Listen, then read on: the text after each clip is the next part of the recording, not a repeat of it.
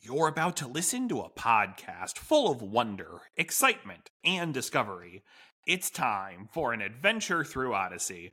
Hey everyone, welcome back to the Adventures Through Odyssey podcast, Odyssey Revisited. I'm Will here with John. We're doing all three parts of the Rydell realizations, partially because it was Christmas and we were all a little busy, but also, I don't know about you, I didn't have a lot to say about each individual part. So, Yeah. Kind of the same. Right. I felt like releasing one longer episode would be better than releasing three shorter episodes that were kind of bare bones. Have you been recording this whole time? Yes. Oh, sorry. We were talking before the episode and Will was recording me without my knowledge. I told you I was hitting record. Didn't I? Hmm. Anyway. Don't worry. We're brothers. It's fine. Don't sue us. I I don't think someone could sue you for recording me if I wasn't suing you. Oh. Okay. All right. So we're still going to go part by part just to at least break down everything that happened. So, part one when Maury gets arrested, the team has to come together. And yes, I'm just making these up. Um, I okay. I I I get the vibe that you don't like this episode, like these three parts. I don't dislike them. I it- it's one of those. Have you ever like watched something and want to take it on its own merits, but every time you suggest how something could be different, it's like, oh, that would have been so much better. Yeah, but let me be honest. I didn't. I kind of liked this whole three parter. I I think it's a little there. I don't necessarily love how everything wrapped up. Yes. I and I think this, and we'll address it here because I think it's a good time to address it. I do think the stuff with Emily is very quickly done, where she's really upset, leaves, and then Witch just like, "You should help," and it's like that's not bad. I think Emily might do that, but as a narrative thing, as like part of the lesson, it's a little. And then she it the happens of the really quick. Like it, if they're gonna make this a three-parter, you could have had her wait until the end. If you really wanted her, like she could have had a thing where she was thinking about it, and then like the part two ends with her coming to. The part one ends with her coming to help. Okay, so do you want to know what my structure would? If it's going to be three parts, my structure would have been this. So Abigail Geiger mentioned in that interview that the scene with Whit apologizing to Emily and asking for forgiveness was added at the last minute. Which, if you listen to that episode, that's pretty obvious. I kind of thought they were going to go. Emily helps because she's friends with Susu and has forgiven Whit, but still doesn't trust Maury. So here's what I would have done. Parts one and two are a little short. Let's let's just call that as it is. They're both less than twenty minutes. Um, I would have after the scene where Maury gets arrested, keep going. Cut to them coming home, and instead of Maury not being allowed to touch a computer, he can't be within hundred feet of a computer. Yeah, So- it does feel convenient. He's like, "You're not allowed on a computer," and then he's just like, "I'll tell you exactly what to do on this computer." Right. So like Maury has to be in another room away from them or something, and Emily says, "But Mr. Whittaker, no one on the team is as good with computers as Maury," uh, because she can at least admit that. Then Whit says, "You're right, Emily. No one on this team is as good with computers as Maury, but you know someone who is." Who? Matthew. Oh, I mean, okay, let me let we can address the Matthew thing in a sec cuz I agree with that. But also, I don't want to be dumb. Whit programmed applesauce, presumably Right. parts of it. He's programmed the imagination station where it's like, I know a little bit about computers. Like Whit probably knows as much as Maury, maybe just not about hacking. Well, who know who knows so much of the imagination station was Eugene, let's be honest.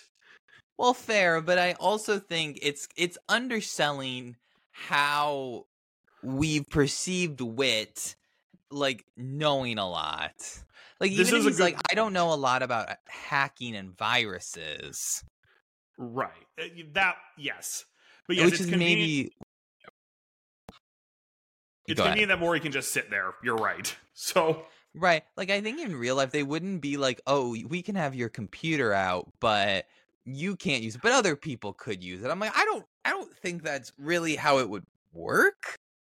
If there was actually like evidence on that computer. Also, I don't want to be rude, and this is not like a big issue because I'm more. This is not like a writing issue because I think it's fine from a writing standpoint. But I'm just thinking like in reality, would a small town like Odyssey have like a computer forensics unit? Because they bring the computer in, and this guy's like, "Here's what we were able to find on the computer," and maybe like it was obviously planted on the computer, but for some reason, I just except then they're like, Odyssey's about the biggest town we get to. So is it implying Odyssey is bigger than we think? When Okay, yes, I wondered about this too. Like, so if Odyssey's the biggest town they get to, because we, we've said this before, Odyssey fluctuates from being this really small town of like a few hundred people in it to like a small town in the sense that there's less than 10,000 people in it. Oh, I think Odyssey's cre- creeped over the 10,000 spot at times. I think so too. I'm just saying, like, is Odyssey a small, small town or a large, small town, if that makes sense? yeah. I feel like at times Odyssey's been painted as like having like 50,000 people. I, I tend to agree. I so here's the thing: if anyone listening has parents or has worked with police, maybe a computer forensics lab is just a common thing now because so much is done on computers. It's true. I mean, I believe, but like part of me's like feels like they would just be like, "Oh, we had to ship it over to Connellsville to get the Yeah. to the feedback or something like that." I totally agree. Like we needed to either get rid of the computer or like keep Maury away from the computer somehow for at least a little bit. And I think Yeah. Maury not being in the room would have just helped. The Matthew thing is this is I think part of it is they don't want to get another actor for Matthew. And I think I mean we talked about how we didn't love the Parker slash like love like Matthew and Emily's relationship. But if you're gonna have this big thing, I mean I guess I give Odyssey some credit for just being like, yeah, their friendship just ended and is dead. But it is weird, like Right, that so we- Odyssey would do that. So like they do the escape room episode, but then they do that remote imagination station episode where Emily realizes she kind of needs Matthew and then they just never touch upon it again. Yeah. So this would kind of be my pitch. Maybe Emily doesn't want to forgive Maury, but another reason she's hesitant about the team is she's hoping Matthew will want to start solving mysteries with her again. And now we're thrown into the situation where we need Matthew's help. And Yeah. the whole thing, and then she kind of learns to embrace the team. Okay, Matthew does not want to do this with me anymore, and I I respect that. I think part of it is they don't want to cast another I- I- Matthew. Right. I think the real world answer is they don't want to find another voice actor.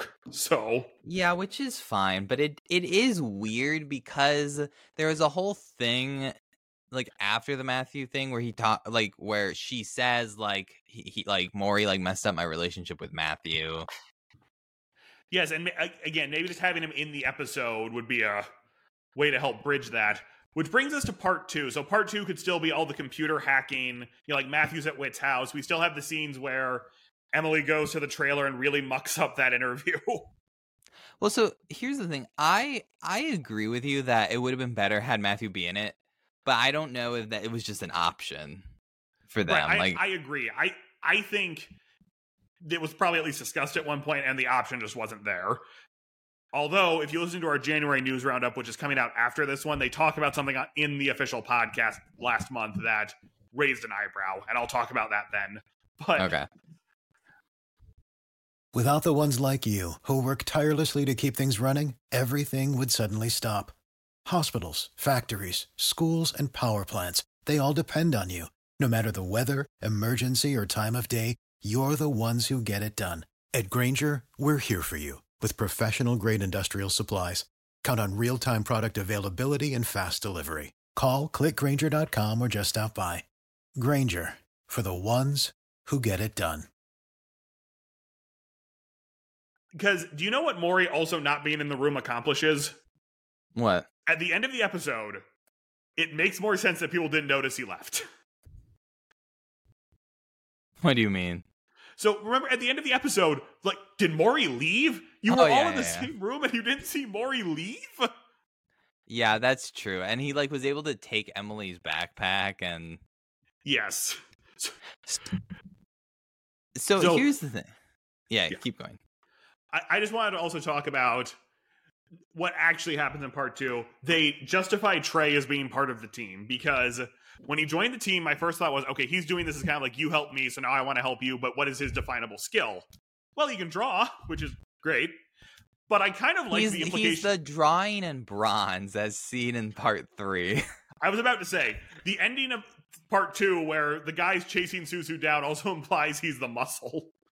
Well, it's so addressing that. I was a little like shocked at how violent this episode was. Which I mean, I guess I give them credit, but like I'm kind of surprised, like because the guy like starts throwing stuff and like and like Emily says, "I'm fine. He didn't touch me." Which is clearly their way of Well, yeah, saying but this it's is why we can't like call the police. the fact she had to say it, where it's like this guy was getting violent, and then like he like pushes and like like Suzu starts bleeding.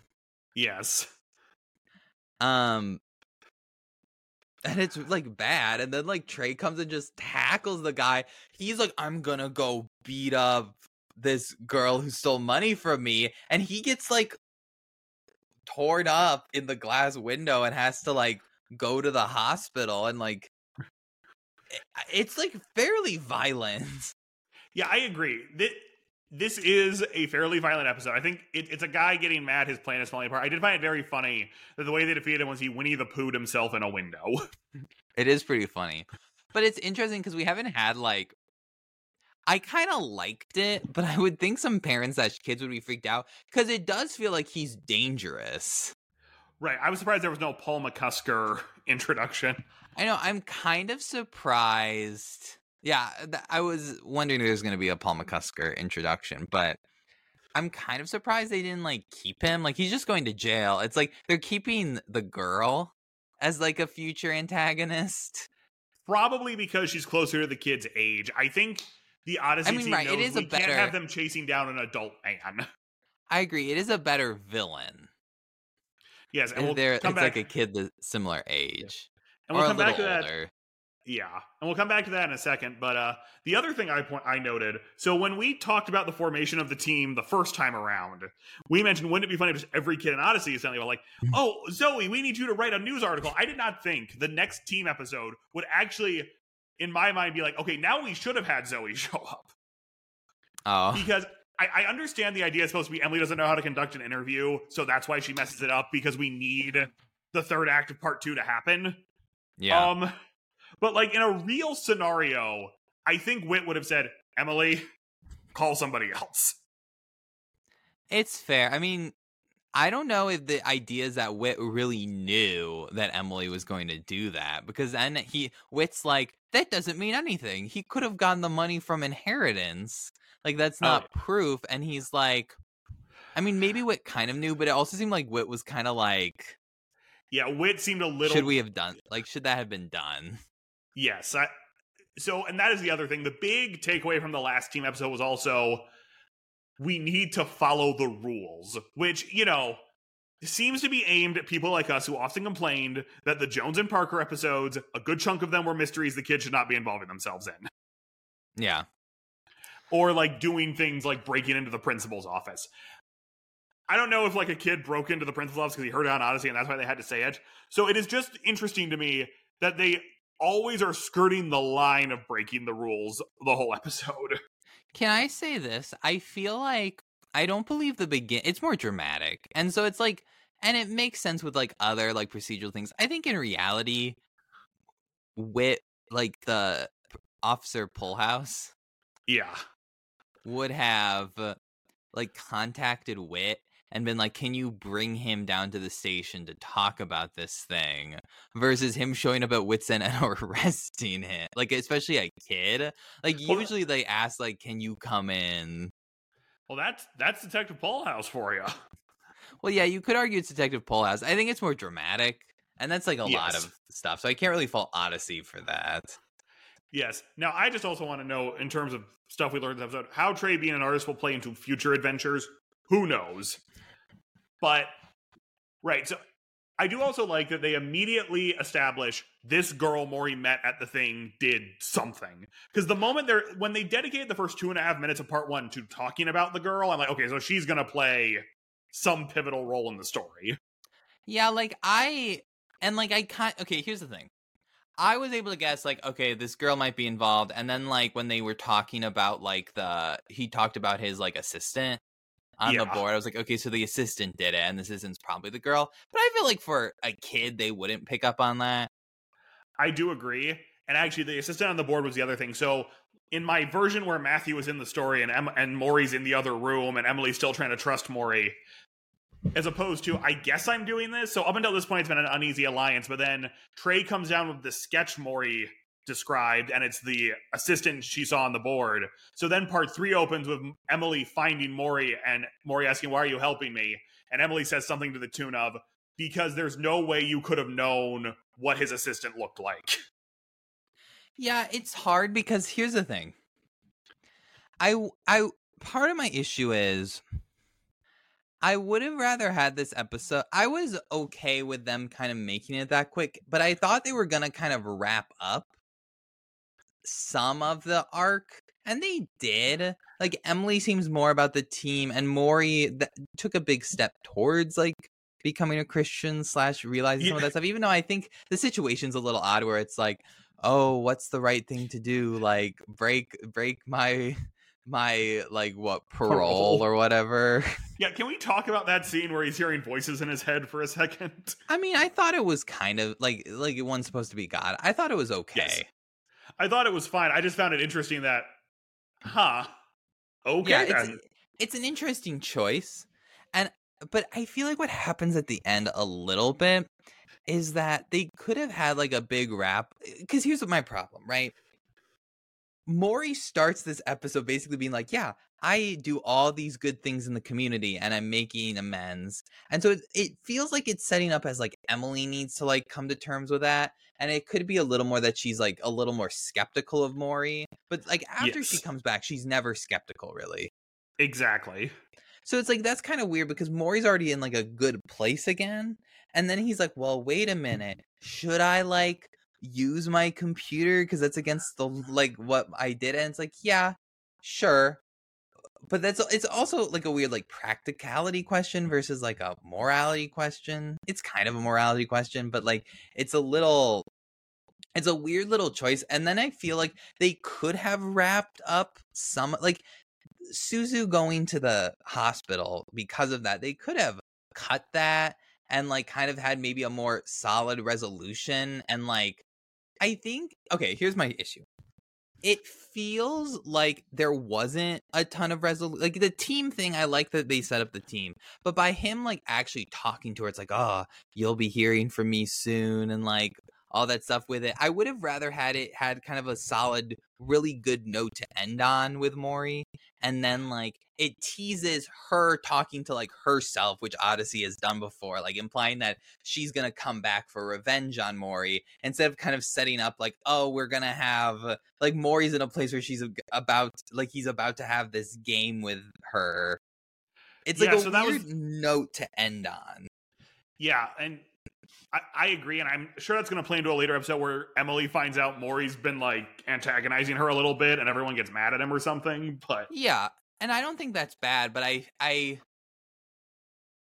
I I here's the thing. I actually like this episode quite a bit as like a detective episode, as like even like a thing for Maury and Emily to an extent. I guess just with how it was, it feels like I wish it would have had a little more of a conclusive ending. Not like conclusive. It's like oh, we're never gonna have the team where like this girl's never gonna come back, but just like in a like a like you're feeling like Maury's in a really good place. yeah, so that was actually the other thing. So Maury clearly feels bad that he humiliated this girl at the contest. I don't think they ever actually explained what he did. But then, and he's like, I need to think about this. My sister's in the hospital now because of it. But then immediately calls the girl after Whit leaves the room to. After Whit says, "Good night, my boy." That was kind of sweet. But It was This is actually I just thought it was funny. Yeah, this was actually a pretty good episode for Whit in terms of what he was doing. Like, it, it again, it seems like the writers have really taken heed the Whit let this go too far thing. Yeah, I think Whit does a really good job in here. I mean, and I think like some of it's out of his control, right? But like Yeah. it works well. So here's the thing. I actually quite like I thought I like this episode more than I thought I was going to. It's just part 3. Like I, like I felt like I didn't need him to become a Christian in this episode, but just when it was ending, I was kind of like, okay, like, do we need this? I know exactly what you're talking about. Um, yeah, I mean, the longer we've talked about, the more I've softened to it because I just felt like it was all a little too short. And for calling it the Rydell realizations, what do we really realize? I guess Yeah, Maury realized some stuff. Well, yeah, Maury's realizing some stuff. That's why it's like it's a big three-parter. I don't love that it ends like on a very purposeful like cliffhanger, like oh, they're gonna fight in another three-parter down the line. Well, that's probably going to be part of the Novacom thing they're clearly building up. The one thing I would That's say fair. between those between this three-parter and that hypothetical one you mentioned, can we please have an episode of like the team stopping the school lunch computer hacker or something?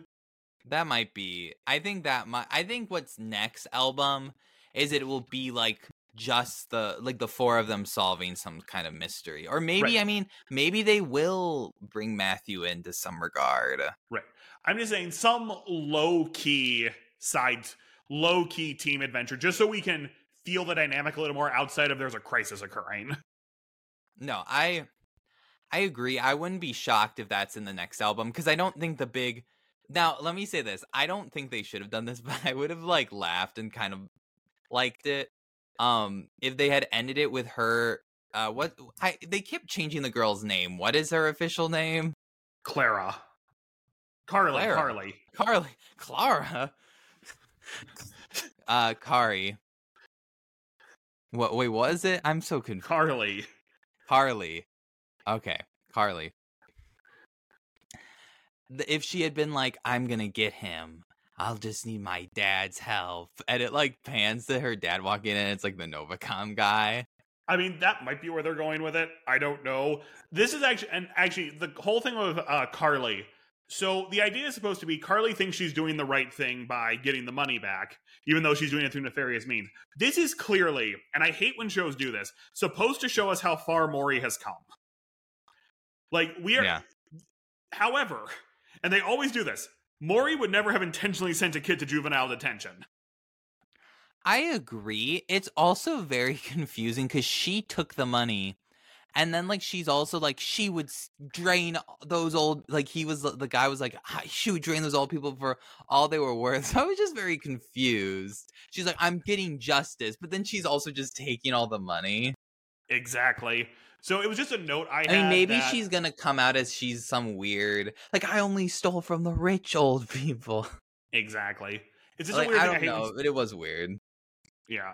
I just hate when stories do the here's how far a former bad guy character has come by showing someone doing something they would have done when they were evil. However, what the other the new bad guy is doing is a significantly more over the top thing. Yeah. Anyway, so before we wrap up, we never actually got to read the other three episode descriptions, so I'm just going to quickly read those to you now. Right Read notes wrong key. Right notes wrong key. Jules Kendall gets a unique opportunity to use her music talents with a band, but joining them could mean hurting a friend and lying to Connie.